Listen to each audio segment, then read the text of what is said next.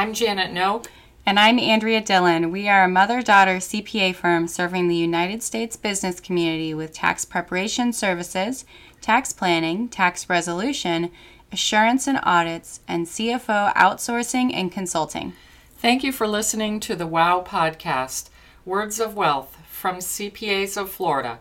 Learn more at c p a s of florida dot com or call us at two three nine, nine three six, six one four four.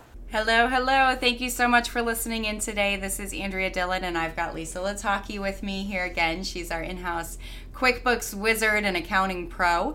And today we're going to talk about the top five, um, for lack of a better word, the top five mistakes that we fix a lot or we train a lot on clients or prospects in their QuickBooks, the things that people screw up in their QuickBooks and then they call us for help on. So I'm going to introduce each one of the five, and then Lisa's going to share her magic on what she sees and how to fix it or whatever it is you need to know about them. So listen in, because this is going to be a very informative and something that we, we deal with on a daily basis because so many people use QuickBooks. So here we go. Number one, number one of five, make sure to enter all your information into QuickBooks on a regular basis.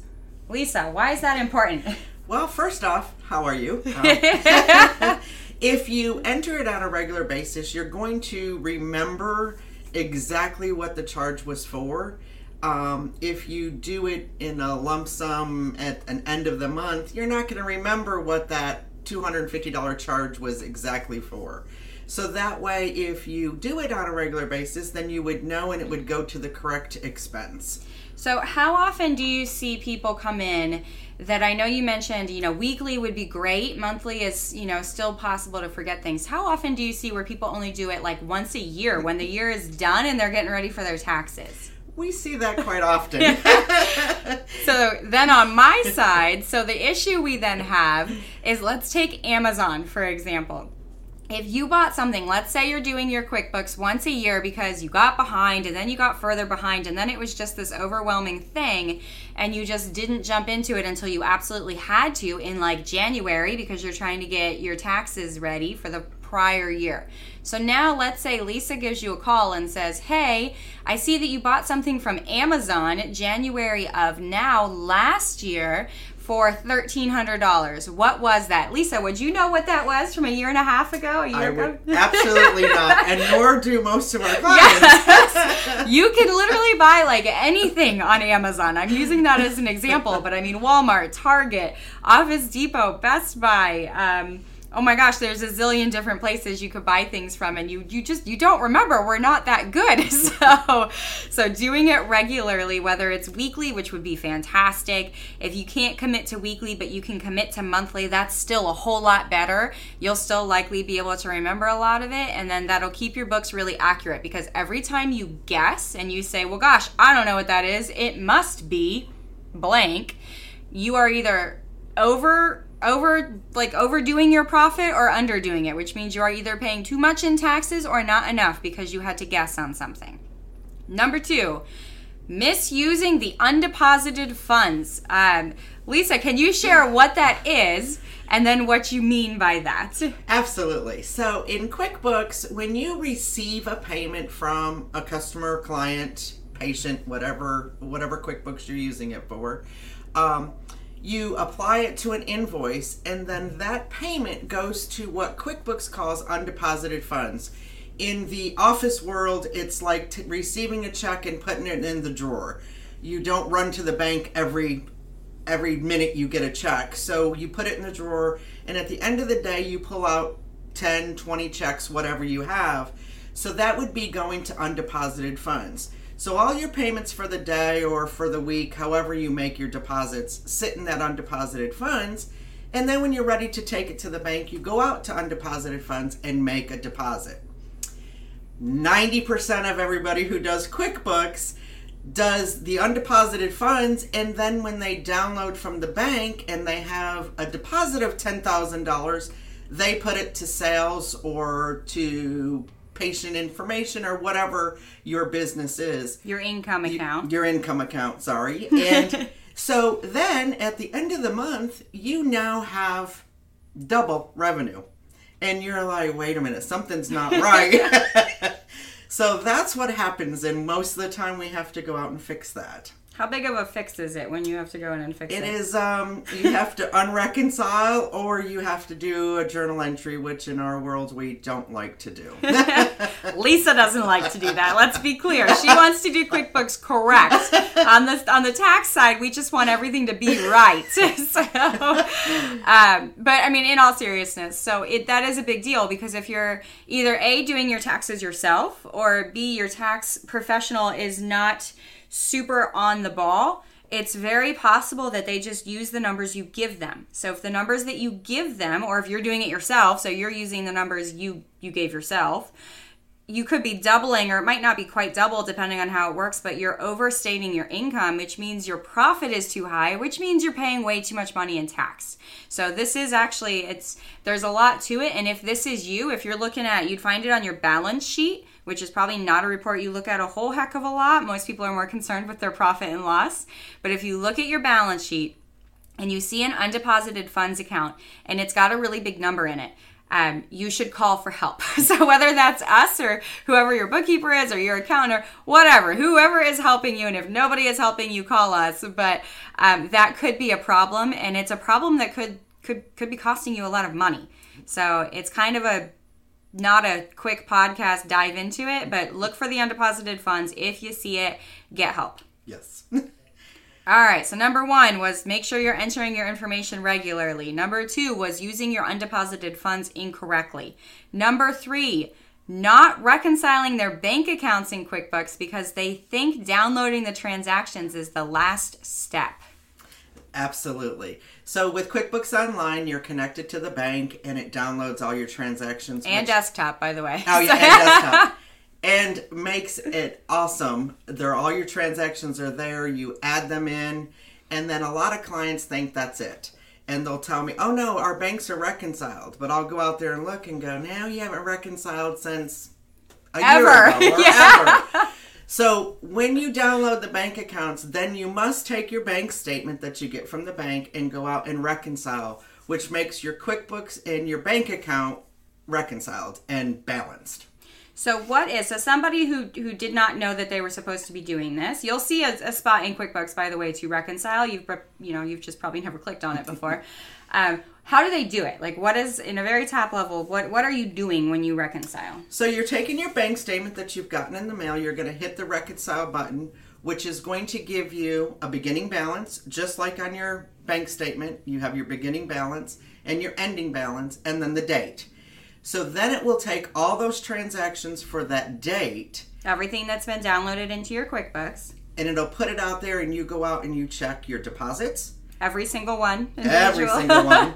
And it'll give you, so on your bank statement, if it's ten thousand dollars as your deposit, then in QuickBooks you should see deposits of ten thousand dollars. Then for your checks and your withdrawals, whatever the amount is, you should see that that matches your bank statement. And you should get a nice big zero that says your account has been matched. Then you can reconcile. If it's not zero, don't reconcile, because QuickBooks will make it... Um, It'll make it an un, I think it says... Um, reconciliation discrepancy. Reconciliation d- discrepancy, yes, there you go. And that is not a good a good number to have in your QuickBooks. So what it's what it's really doing, top level, is it's saying, okay, and you're going to have to put in your ending balance. And then say there's ten thousand dollars in between it. Your bank account started at one thousand dollars this month and it ended at eleven thousand dollars this month. Obviously, that's a ten thousand dollars difference.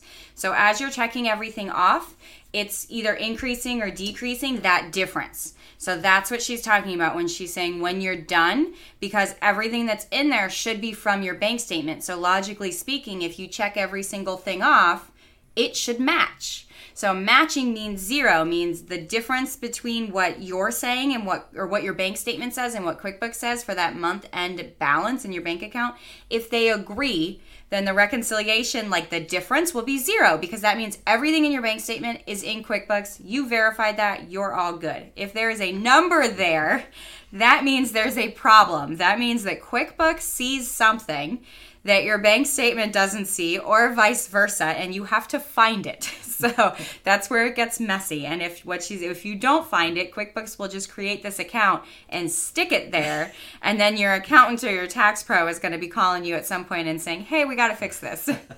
Yes. All right. So number, that was number three, is not reconciling their bank account. By the way, you reconcile lots of things. You reconcile bank accounts. You reconcile credit cards. Um, I guess if you want to be really fancy, you could probably reconcile loan accounts we, too, yep, right? Absolutely. Yep. But the bank accounts and credit cards are really the biggies. Um, number four, deleting transactions out of QuickBooks that have been reconciled. So QuickBooks gives you this nice little warning that says if you're trying to delete something, and it'll say, hey, this is a reconciled transaction. Are you sure? So you always want to re- you always want to look at it and see. If you're just changing a class or um, an account, then you're okay to do that. But if you are changing a number and or you are changing from what account it went to, then you don't want to do it. You want to either go out and make sure that it really needs to be done, or otherwise you have to do a journal entry, because if you change it and delete it, then your reconciliations are going to be off. And when you go to reconcile, which is very important, you're going to come up with a number that's going to get, come up in red and say, your beginning balance is off, not ready to reconcile. And you're going to have a super fun time fixing it. So on that, so let's talk about an example. So let's say I'm doing my QuickBooks and I downloaded my, you know, my transactions from my bank are all there. I've reconciled everything and I wasn't sure where to put something. So maybe I bought something from Amazon. It went out of my business bank account. So like it came into QuickBooks from my business bank account, my checking account, and I didn't know what it was. So I put it to, um, I don't know, ask my accountant. We see that a lot. Well, then I asked my accountant and my accountant said, oh, that should go to, I don't know, whatever, office supplies. So I go into that transaction and I move it from, not the bank, I move it from ask my accountant, which is like probably an expense account, mm-hmm. to another expense account, which is office supplies, which is where it's supposed to go. I didn't touch the number. I only changed, and I didn't touch the bank it came from. I only touched where I told it to go in my financial reports. Will that be a problem? No, that's okay to do. Now, what if I change the number and I say, I didn't touch any, it was in office supplies to begin with, but I said, oh yeah, well I handed the cashier, I paid twenty bucks in cash and then I swiped my card. So I changed that number because my bank account wouldn't have had that extra twenty bucks, but I know I handed them that. So I increase it by twenty dollars. Is that, that going to? Yes, it is. It is going to make your beginning balance off because you're, the charge at the bank was only the twenty dollars less. Mm-hmm. You'll have to account for that differently. Yes. So, okay. So we are officially on to number five. So we've so far got, make number one was to make sure that you enter your information regularly. Number two was misusing undeposited funds. Number three was never reconciling your bank accounts. Number four was deleting transactions that were reconciled.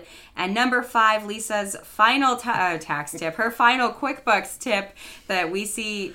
error that we see that we fix all the time is feeling overwhelmed and not reaching out until it's, I don't want to say too late, but until it's it's very late. It's been months and months and months or even years. Absolutely. Don't, if you're feeling overwhelmed, call us or call anybody, whoever can help you fix call it. Call your lifeline. Call your lifeline. Call exactly. Phone a friend. But no, phone a friend.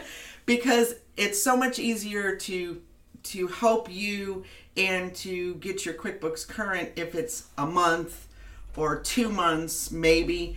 But when you start getting a year behind, none of us can remember that far back. I don't care how good we are. Um, our minds just don't work that way. And then your your QuickBooks is not up to date and you can't make good business decisions that way. The other piece of that, so if If you have either an in-house, somebody that does your accounting, like your ongoing QuickBooks for you, and they're employed by you, or you do it yourself, so if you're in that spot in your business, and you can manage that usually, unless there's something funky going on for a month, and that one month hits that something really weird happened. I don't know, you bought a car, and you put five grand down, and you didn't know how to treat it in your in your accounting, so you just like skipped it, and then you kept skipping, and now it's been a year and a half because you just, you couldn't get past that one transaction, but all the other transactions you probably could have handled. If you'd have called, you know, done your phone a friend and called your, your tax pro or us or whoever, somebody to help you with that one transaction, A, it probably would have been really cheap for us to fix it. And B, then you could have carried on going back to doing it yourself until you, you know, if that's where you're at. So it doesn't have to be this crazy expensive endeavor to help get it fixed, but a lot of people think it is. But by the time you're a year behind, I mean, obviously now we can still fix that one problem, but now you're too busy to spend three days doing just QuickBooks because then you can't run your business. So you typically just say, well, can you just fix it all? And how much is that going to cost? And obviously it's going to be a lot more. So reaching out when you hit that sticking point to see if it's something that's a quick, easy fix, not only can help you stay current so that you can use your financials going forward to run your business, but cost-effective purposes, it's going to be the, the cheapest way to get it fixed anyways, because then you can carry on with whatever it is you've been doing that's hopefully working. Absolutely. So, all right, guys. Well, that was our, our final, our fifth tip for the things that Lisa fixes or consults with people all the time on for QuickBooks. If you have questions on any of these things, you don't even understand what she's talking about, and you're like, yep, that's me, I need help, and you don't have a tax pro or an accountant or a bookkeeper that you are currently working with, she would love to assist you with it. She is a amazing QuickBooks guru. She is fantastic, and she would love to help you to get you on the right path. So please, please, please reach out with your questions. Thank you so much for listening in today. Lisa, thank you for joining us Thank again. you for having me, Andrea. And enjoy the rest of your day, everybody. Thank you. Have a great day. I'm Janet Noe. And I'm Andrea Dillon. We are a mother-daughter C P A firm serving the United States business community with tax preparation services, tax planning, tax resolution, assurance and audits, and C F O outsourcing and consulting. Thank you for listening to the WOW podcast, Words of Wealth from C P As of Florida. Learn more at c p a s of florida dot com or call us at two three nine, nine three six, six one four four.